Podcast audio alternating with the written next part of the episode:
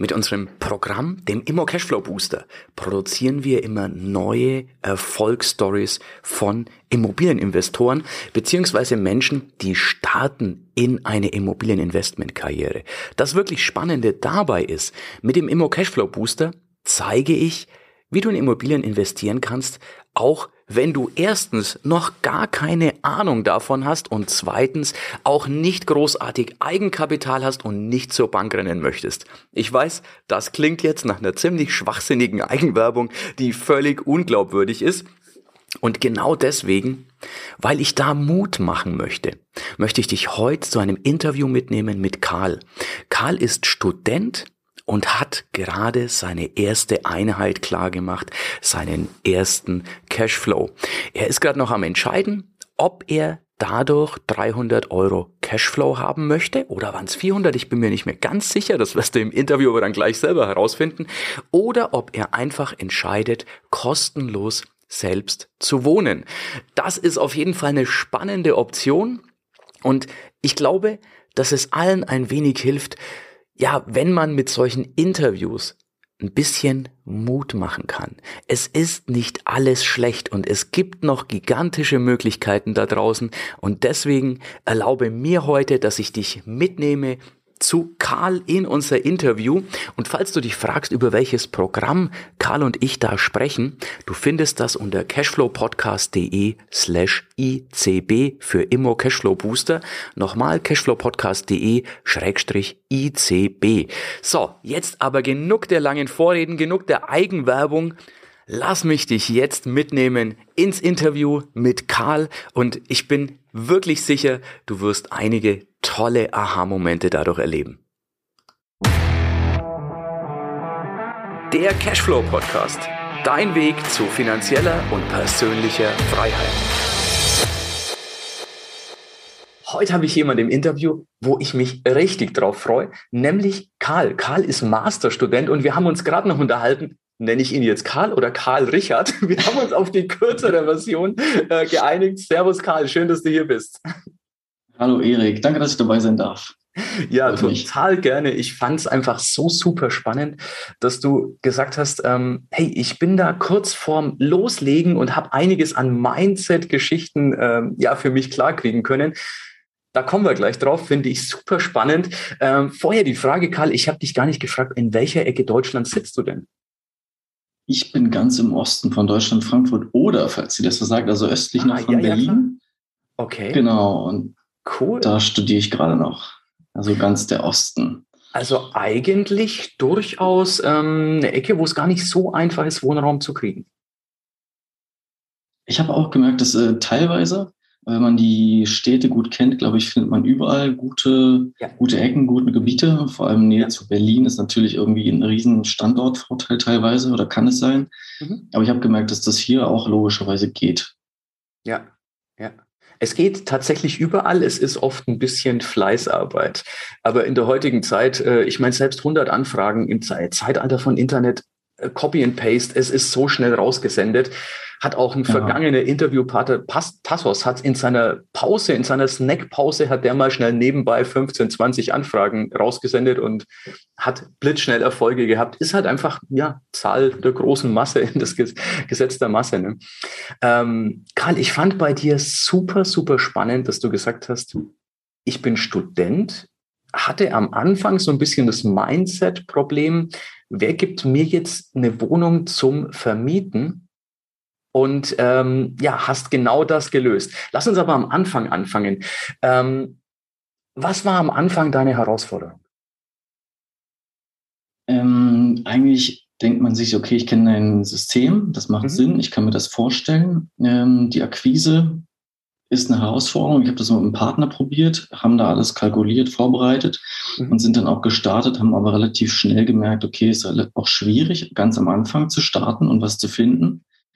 Ähm, und Herausforderung Nummer eins war persönlich für mich der Glaubenssatz oder die, die Einstellung, ich kenne niemanden, ähm, keine Hausverwaltung, kein Vermieter, der sagt, okay, es ist völlig in Ordnung, unterzuvermieten, sondern eher das, okay, wie komme ich an eine Wohnung ran, wo das umsetzbar ist? Mhm. Und das hat sich ja jetzt so, Gott sei Dank, gelöst bei mir durch ein Beispiel. Ich glaube, man braucht einmal diesen Moment von der Hausverwaltung zu sehen, okay, Untervermietung ist völlig in Ordnung, mach das, ja. du kriegst unser Go dafür. Ja. Ähm, genau, und dann wird alles so ein bisschen einfacher. Dann kriegst du dieses Gefühl der Machbarkeit. Und wenn es einmal machbar ist und du es dir selbst beweisen konntest, ja, ja. Dann, dann ist die Tür offen, dann, dann wird es immer leichter. Jetzt erzähl doch mal, du, du hattest ja dann gesagt, okay, das war so ein bisschen meine, meine geistige Bremse. Dann bist du aber auf eine Idee gekommen und hast das Pferd sozusagen von hinten aufgezäumt und hast es für dich auf eine ja, recht charmante Weise gelöst. Erzähl doch mal darüber.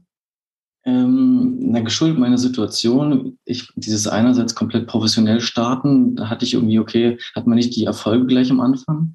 Und bei mir hat sich das so ergeben, dass eine WG frei geworden ist und ich selber eingezogen bin, mhm. wo dieses Konzept komplett umsetzbar ist. Ähm, Untervermietung ist machbar. Wir sind mehrere Studenten, ähm, das ist ein Dreier-WG. Mhm. Und da hat sich das einfach so ergeben, dass das passt, dass ich quasi hier wohnen kann. Mhm. Ähm, aber gleichzeitig dann in den Vertrag komme und dann die ganzen anderen Sachen quasi mit organisieren kann, weil die Hausverwaltung das so möchte. Das ist in Ordnung für die. Mhm. Ähm, und jetzt wohne ich quasi hier und kann dein komplettes Untervermietmodell ähm, hier testen und damit üben. Also das hat sich durch, durch Zufall, aber auch durch das Bewusstsein von deinem Modell irgendwie ergeben. Ja, also im Endeffekt war es einfach nur Augen offen halten und für die Möglichkeiten, die sich dann auch definitiv bieten, offen sein. Ne? Genau. Das finde ich so super, super spannend an dir, Karl. Du bist auf ein Problem gestoßen und hast dich davon aber nicht ähm, ja komplett ausbremsen lassen, sondern hast überlegt, wie kann ich es denn trotzdem lösen? Das ist eine sehr, sehr wertvolle Denkweise. Und du hast es im Endeffekt gelöst, hast jetzt praktisch eine WG angemietet. Die Hausverwaltung ist damit mehr als okay, weil die, weil die sich ja Arbeit sparen. Und konntest dir insofern selbst beweisen, es funktioniert. Wie ist denn jetzt der Plan? Also es, du hast gesagt, eine Dreier-WG. Ein Zimmer genau. bewohnst du selbst und zwei Zimmer willst du vermieten. Willst du die gerne leer oder möbliert vermieten, Karl? Also noch sind die belegt und mhm. äh, das hat sich einfach so ergeben, dass die Bewohner, wo das alles passt, ähm, die sind erstmal noch drin, aber nach und nach Auslandssemester, man zieht weg, da passiert einfach demnächst noch einiges. Mhm. Ähm, und das wollte ich mir offen halten, ehrlich gesagt, und mal gucken, wie sich das ergibt. Also man hat dann erstmal die Möglichkeit, ähm, auch das mit dem Möblierten zu probieren. Das würde ich auch am liebsten angehen, weil ich auch gemerkt habe, dass für die Studis oder selbst bei mir dieses regelmäßige Umziehen, Möbel hin und her, teilweise sind noch die Möbel von den Vormietern unten im Keller drin, dann muss das noch abgeholt werden. Also man tut, glaube ich, allen Leuten einen Gefallen, wenn man die möbliert vermietet. Ja. Das ist so mein Eindruck dass es nicht nur darum geht, okay, ich mache das jetzt, um irgendwie eine höhere Miete zu verlangen, sondern man tut wirklich den Menschen einen Gefallen oft, wenn man die Möbel schon drin hat und man bloß noch einziehen muss. Das war mir auch nicht so klar. Genial, lass und mich da, da soll die Reise einhaken. auch hingehen. Lass mich da kurz einhaken. Du sagst was unglaublich Wertvolles und es kommt von der richtigen Zielgruppe, nämlich ähm, Viele machen sich Sorgen, ich mache den Wohnraum mit der Möblierung ja teurer, ich schließe ja viele aus. Jetzt sagst du mir aber als selbst als Student, du tust damit vielen Seiten einen Gefallen, nämlich auch als, als Student. Es gibt einfach den Bedarf dafür. Und das ist das, was mir auch so wichtig ist zu beweisen. Wenn selbst ein Student sagt, ja klar, es gibt Bedarf für möblierten Wohnraum finde ich super, super wertvoll. Ähm, dass es ein paar Euro mehr kostet aus der Sicht eines Studenten, ist okay. So, ganz kurze Unterbrechung des Interviews. Ich weiß, du willst zurück, willst hören, was Karl noch so zu erzählen hat. Ist auch wirklich eine, eine spannende Story, eben weil Karl nicht der Typ ist, der mit 100, 200.000 Euro daherkommt und in Immobilien investiert, sondern weil er wirklich als Student von Null an was aufbaut. Eine super spannende Geschichte. Für dich noch zwei Dinge, die ich noch erwähnen möchte. Das eine, wenn du nicht hast, abonniere unbedingt den Podcast. Und vielleicht möchtest du die Folge auch teilen und Mehrwert für andere schaffen. Und dann noch ganz kurz, nach wie vor, wenn du dich fragst, für welches Programm sich Karl eingeschrieben hatte, wo, womit er da seinen Cashflow geschaffen hat. Du findest das unter cashflowpodcast.de slash ICB. Nochmal cashflowpodcast.de schrägstrich ICB für den Immo Cashflow Booster. Jetzt aber auch schon wieder zurück zum Interview mit dem sympathischen Karl. Absolut. Also ähm, wir haben hier selber ein großes Projekt gerade in Frankfurt, wo ein, ich weiß nicht, ob das ein Großinvestor ist, aber viele Einheiten, bestimmt 100 oder so, mhm. neu gebaut, auch komplett möbliert alles und da die Nachfrage ist da und die Leute sind auch bereit, mehr zu zahlen, mhm. ähm, weil das einfach wichtig ist und eine Menge Stress und Arbeit erspart. Vor allem, wenn man nicht für immer da bleibt, sondern manchmal nur für ein, zwei Jahre und dann ins Ausland geht. Mhm. Und dann ist der ganze Wechsel wesentlich unkomplizierter. Und für die mhm. Eltern teilweise, wenn man sich dann noch von, also jetzt gerade live erlebt, irgendwie 500 Kilometer gefühlt fahren, um die Sachen mitzunehmen, muss man dann einlagern lassen. Also es ist ein Riesenaufwand teilweise, mhm. den man sich dadurch erspart und auch den anderen. Dann sind auch Leute bereit, weiß ich nicht, also locker 320, 350, 90 Euro, 400 irgendwie zu zahlen, wenn halt die Rahmenbedingungen passen. Ja. Genau, so ist jetzt meine, meine Einschätzung gerade. Genau, das ist auch meine Erfahrung. Wichtig war es mir jetzt mal, dass es auch jemand bestätigt, der praktisch sozusagen auch die Zielgruppe ist. Ne? Das ist nicht, es, es hat nichts mit Abzocke zu tun, sondern es ist definitiv der Bedarf da und es ist gut, wenn irgendjemand diesen Bedarf stillen kann, in dem Fall dann du. Ähm, Karl, lass uns ein bisschen über, über Geld reden. Was zahlst du denn für die WG an Miete? Ähm, ich müsste nochmal überlegen. Das sind, also da es jetzt jedes Zimmer einzeln ist, kann ich es nicht hundertprozentig sagen, aber okay. ungefähr, ich würde jetzt 750 sagen. Mhm. Cool. Das 750 Euro genau. zahlst du für die Gesamt-WG, also roundabout, es muss ja nicht auf dem Euro genau sein.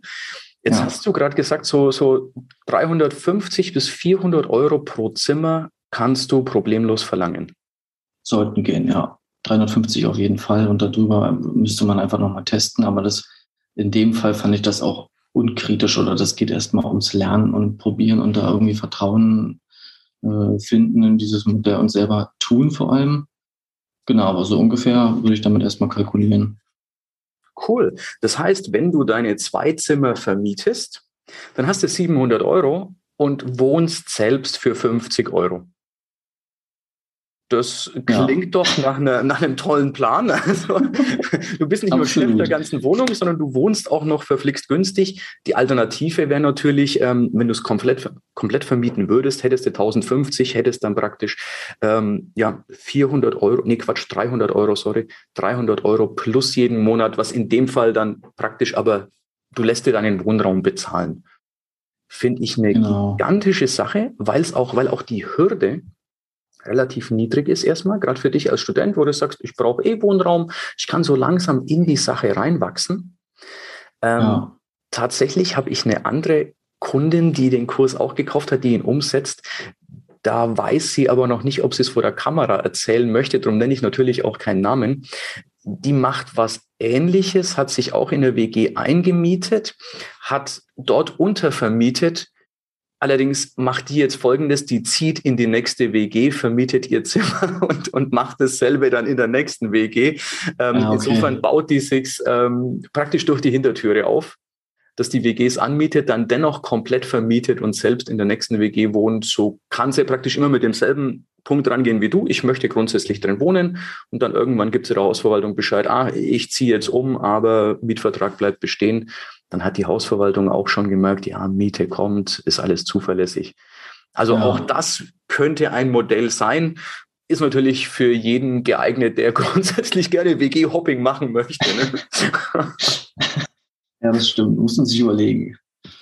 Finde ich ganz, ganz toll. Wenn du das umgesetzt hast, Karl, was sind deine nächsten Ziele? Wirst du dann weitermachen oder sagst du, naja, ist erstmal schön, dass mein Wohnraum bezahlt wird und ähm, ja, dabei soll es erstmal belassen sein oder willst du dann ja, hast du dann Blut geschmeckt und möchtest weiter?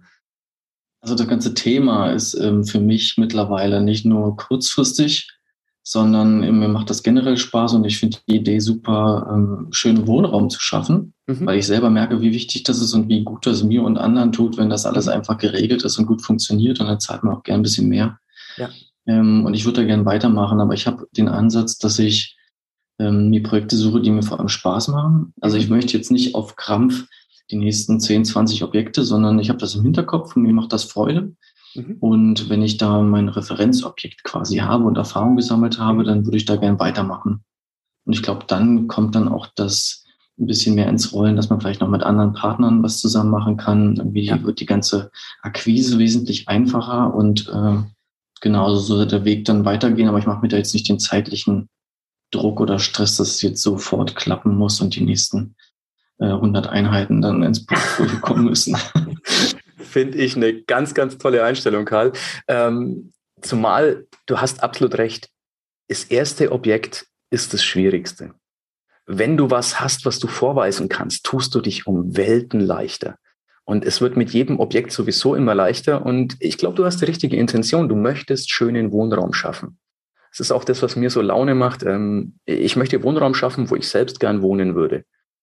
Weil das ist dann auch das, wo jemand anders reinkommt und sagt einfach, wow, schön, darf ich einen Mietvertrag haben. Und das ist doch auch das schönste Kompliment, das du bekommen kannst.